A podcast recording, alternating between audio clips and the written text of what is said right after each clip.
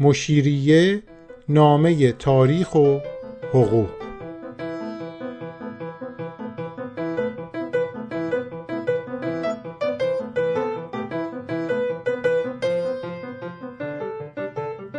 قسمت چهارم از فصل دوم. این دفتر حکایت آغاز اعزام محصل به اروپا. دیگه وقتش بود که این گروه سفر خودشون رو شروع کنن. همه کارها تو تبریز انجام شد. پولی که قرار بود عباس میرزا پرداخت کنه یعنی اون 1200 پوند به دارسی پرداخت شد و باروبونه رو جمع کرده بودن. عصر روز 19 آوریل 1815 که میشه 29 فروردین سال 1194 یعنی بعد از عید نوروز سفر خودشونو از تبریز به سمت لندن شروع کردن اگه یادتون باشه حاجی بابا و میرزا کازم همراه با سر هارفورد جونز از طریق ترکیه عثمانی اون روز به سمت لندن حرکت کردند. چرا؟ چون در اون موقع جنگ ایران و روس در جریان بود و در شمال امکان عبور از میدونای جنگ که نبود. به همه خاطر بود که از عثمانی رفتن. اما در 19 آوریل 1815 دور اول جنگ ایران و روس دیگه تموم شده بود و این کاروان می‌تونست از طریق روسیه به سمت انگلستان حرکت کنه. بنابراین این گروه از رود عرس میگذرن. سه روز بعد به شهر نخجوان که در 175 کیلومتری تبریز بود می‌رسن که امروز می‌دونیم جزی از جمهوری آذربایجانه. این شهر بعداً جزی از خاک روسیه میشه اما در اون موقع یه شهر کاملا ایرانی بود. مدت کمی رو تو نخجوان میمونن بعد به سمت ایروان در ارمنستان حرکت می‌کنن. اتفاقا ایروان در ارمنستان هم جزی از خاک ایران بود در اون زمان. بعدا دور دوم جنگای ایران و روس که اتفاق افتاد با عهدنامه ترکمنچای هم نخجوان هم ایروان جزی از خاک روسیه شدن. بنابراین در اون موقع این دو شهر حاکم ایرانی داشتن. به محض اینکه از نخجوان بیرون اومدن یه خبر مهم به این کاروان رسید. ناپلون در جنگ شکست خورده به جزیره الب تبعید شده. میرزا ساله دید فرصت خوبیه. اومد و در مورد ناپلون شخصیتش جنگایی که کرده شکستایی که خورده پیروزیایی که به دست آورده یه شرح مفصلی توی خاطراتش می نویسه در واقع میرزا ساله هر وقت یه چنین موقعیت پیش می اومد دوست داشت استفاده کنه و از اون طریق آگاهی بخشی کنه. می‌دونست که بعدا این سفرنامه خونده میشه. پس حالا به این مناسبت من یه شرح کاملی از ناپلونم بنویسم. اتفاقا این توجهی که میرزا ساله به ناپلون می‌کنه خیلی توجه درستی بود. چون در اون زمان انگلیسی ها فکر می‌کردن تا وقتی که ناپلئون در سر قدرته ایران می‌تونه بالقوه یک خطر باشه. یعنی ناپلون همیشه دوست داشت ایران بگیره و از طریق ایران به هند لشکر کشی کنه. علت اینکه انگلیسی ها انقدر به ایران توجه نشون می‌دادن همین مسئله بود. حالا ناپلئون داره از بین میره. دیگه ایران اون اهمیت سابق رو نداره. و میرزا صالح نگران بود که این مسئله تاثیر بذاره رو روابط بین این محصلین و انگلیسیایی که دارن اونا رو همراهی می‌کنن. و اتفاقا درستم باز فکر می‌کرد. برای اینکه بعد از این اتفاقاته که اختلاف بین دارسی و این پنج محصل شروع میشه. بذارین یه نکته ای رو همینجا بگم. اختلاف بین کلونل دارسی و این پنج محصل از ایروان که داریم بهش می‌رسیم الان شروع میشه تا روزی که این پنج محصل در لندن یعنی سه سال و نه ماه و 20 روز بعد سوار کشتی میشن و برمیگردن به تبریز. حالا با همدیگه میریم جلو کم کم متوجه این اختلافات میشیم با هم.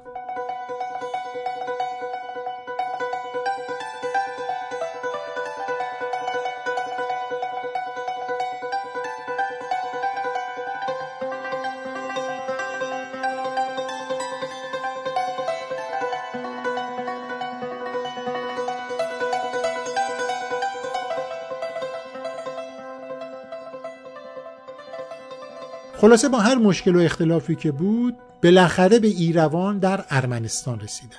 قرار شد ده روز اونجا اقامت کنن.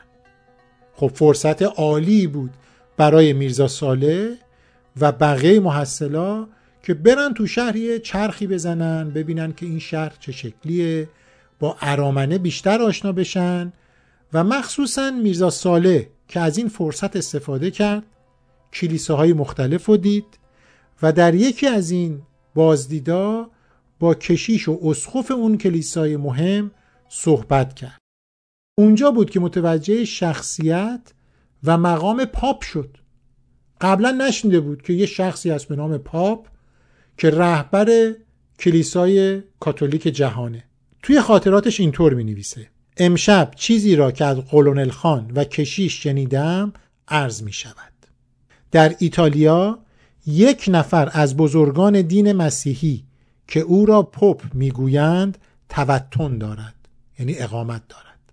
سابقا جبروت و بزرگی پوپ به حدی بوده است که هر کدام از پادشاهان فرنگ که داخل به سلطنت شده به حکم او بایست داخل شده.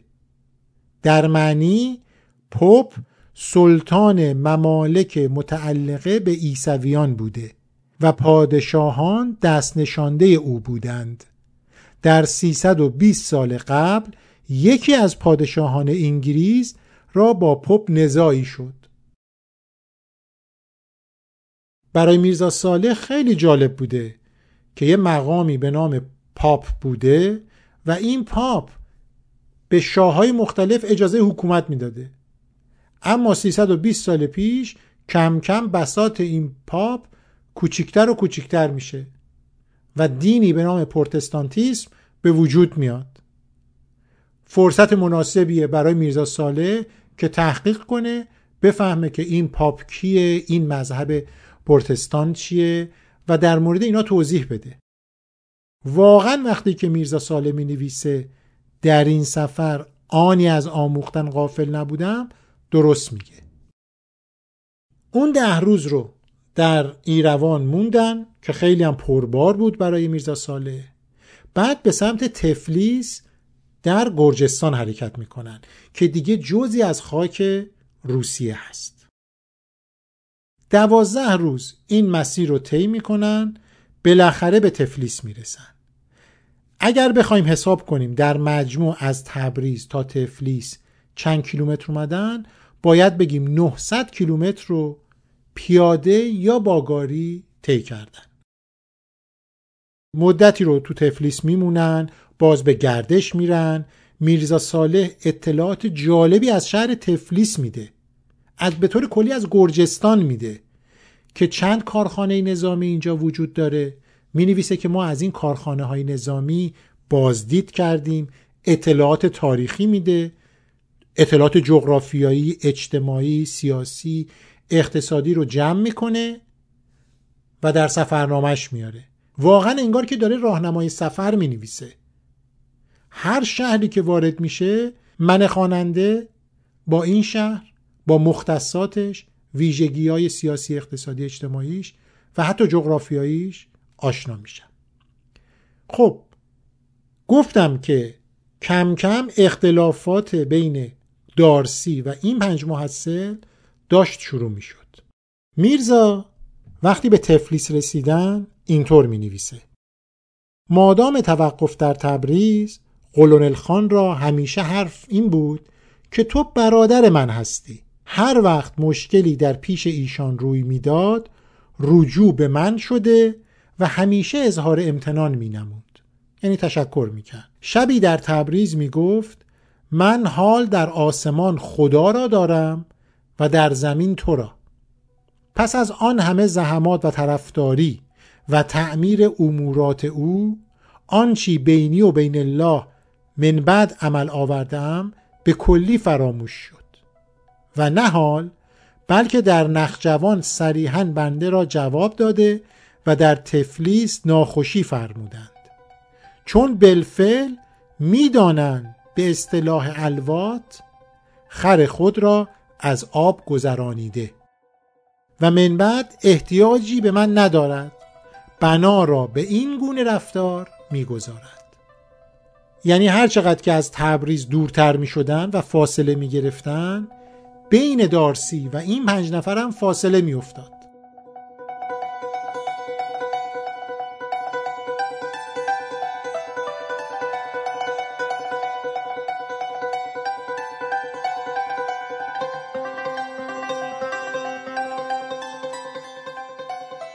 از تفلیس بالاخره بیرون اومدن به سمت مسکو حرکت کردن.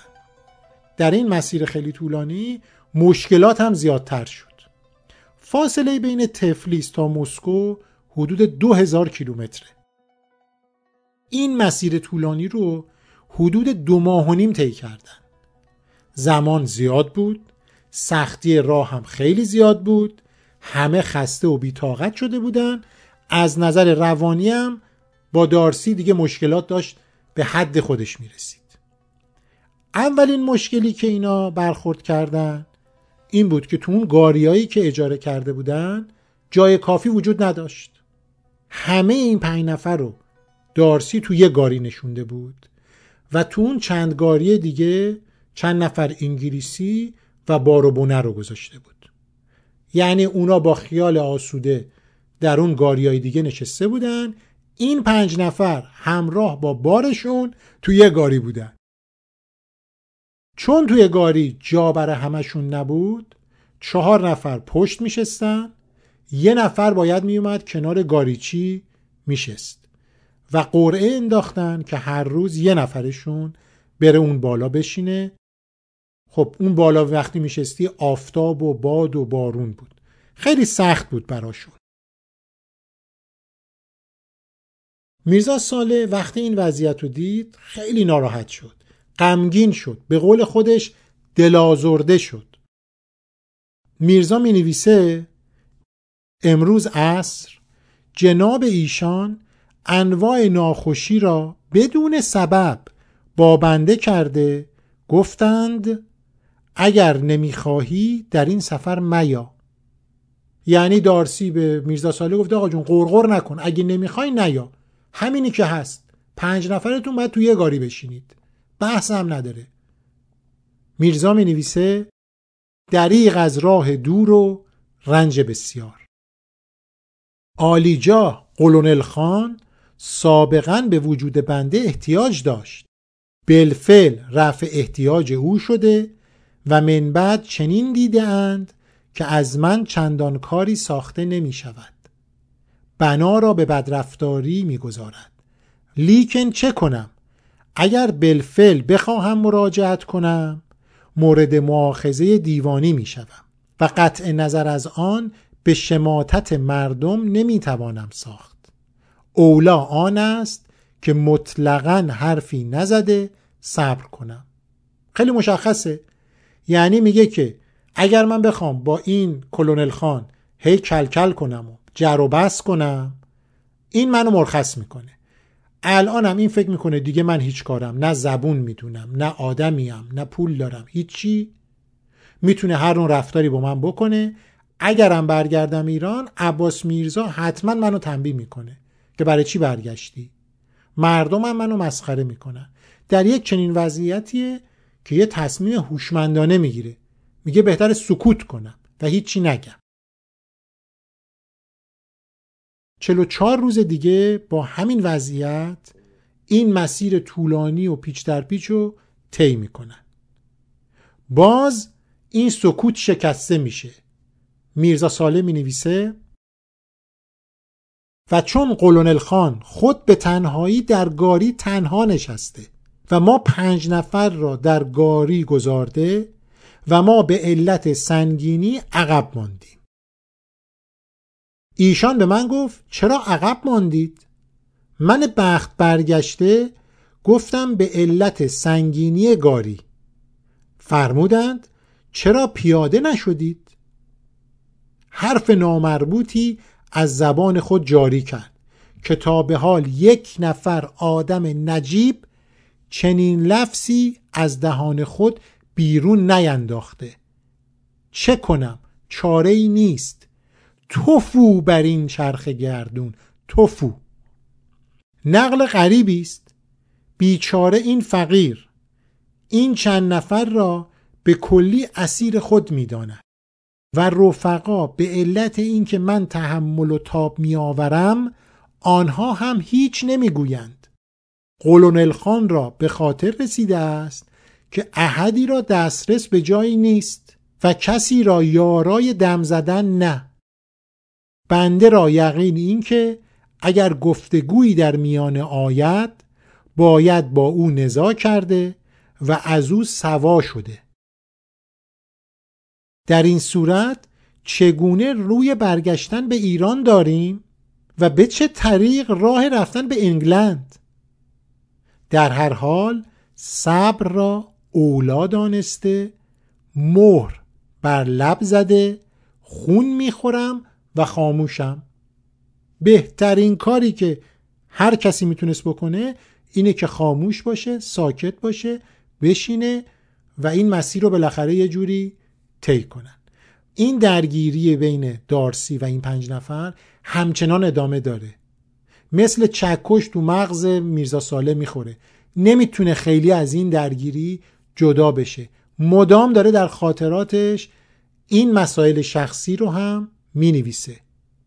یادمون نره قافل نیست از نوشتن توصیفات و توضیحات تفلیس. اونا رو در جای خودش می‌نویسه اما مسائل شخصی و درونیش هم می‌نویسه. همینه که این سفرنامه رو خیلی جذاب و خوندنی کرده.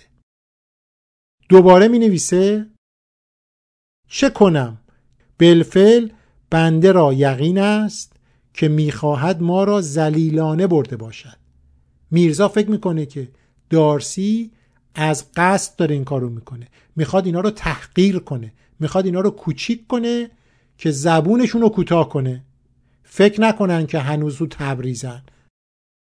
خود به تنهایی در گاری می نشیند و سرجنت ها دو سه نفر در یک گاری و ما پنج نفر در یک گاری دیگر نشسته.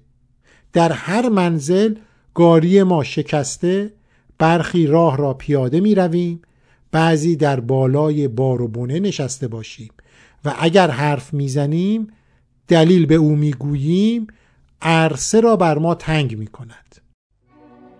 در نفس و قلب ایشان اشهد الله نه مروت نه وفا نه جوان مردی است. رفقا که از این معنا دلتنگ هستند گاهی بنده ایشان را دلداری می دهم دمی ایشان مرا آرام می کند. حالا شما فرض کنین با یک چنین درگیری های ذهنی و اختلافایی که هر روز داره بیشتر میشه این آقای دارسی چطور می‌خواد سرپرست اینا باشه در انگلستان؟ اینا که هر روز باید با هم دعوا کنن اینطوری. بالاخره بعد از حدود چهار ماه که از تبریز بیرون اومده بودن در 6 آگست 1815 به مسکو رسیدن. مجموعاً 14 روز تو مسکو برای خودشون چرخیدن.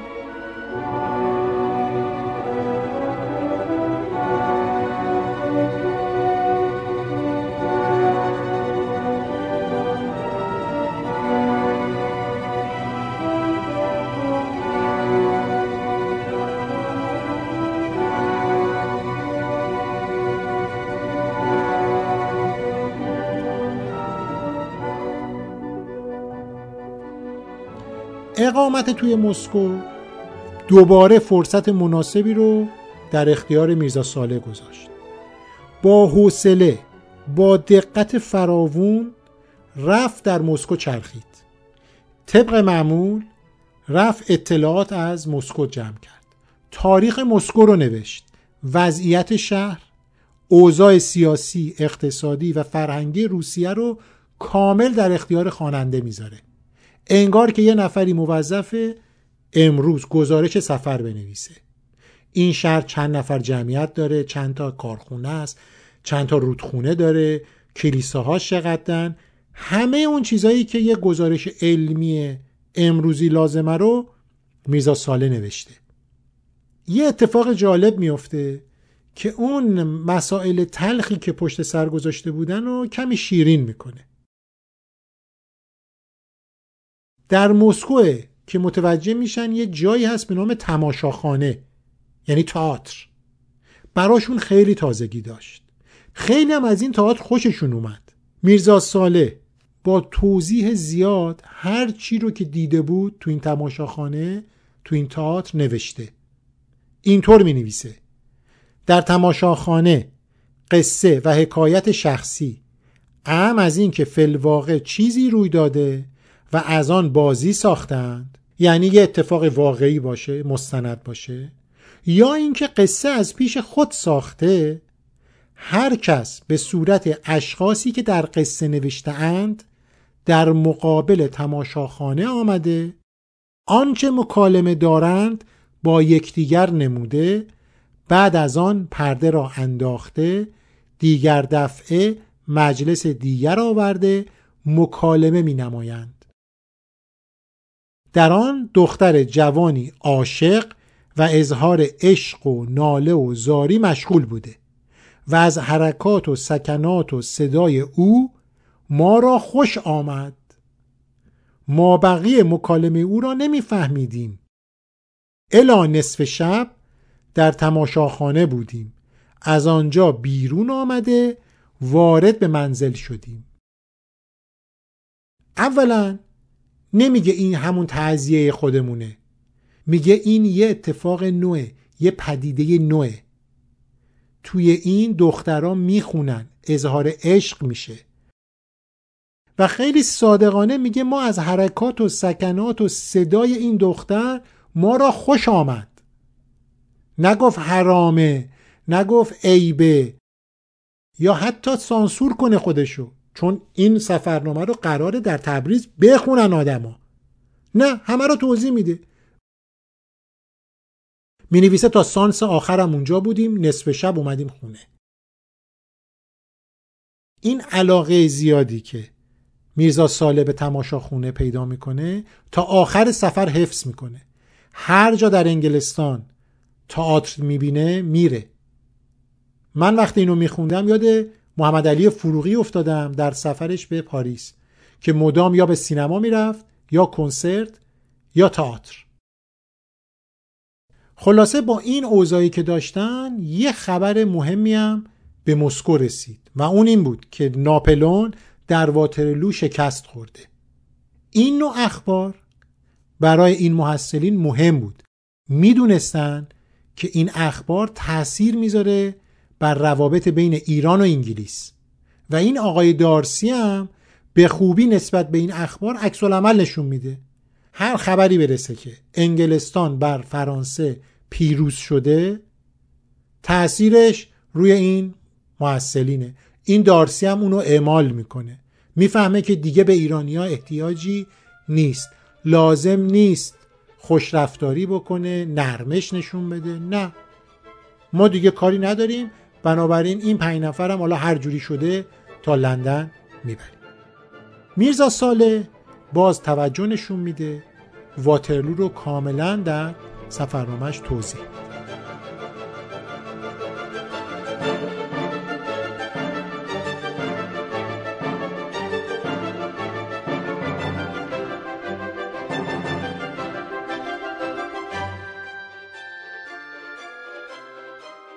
یه حادثه هم اتفاق میفته برای میرزا ساله که با این ماجرا ما این قسمت رو تموم می‌کنیم.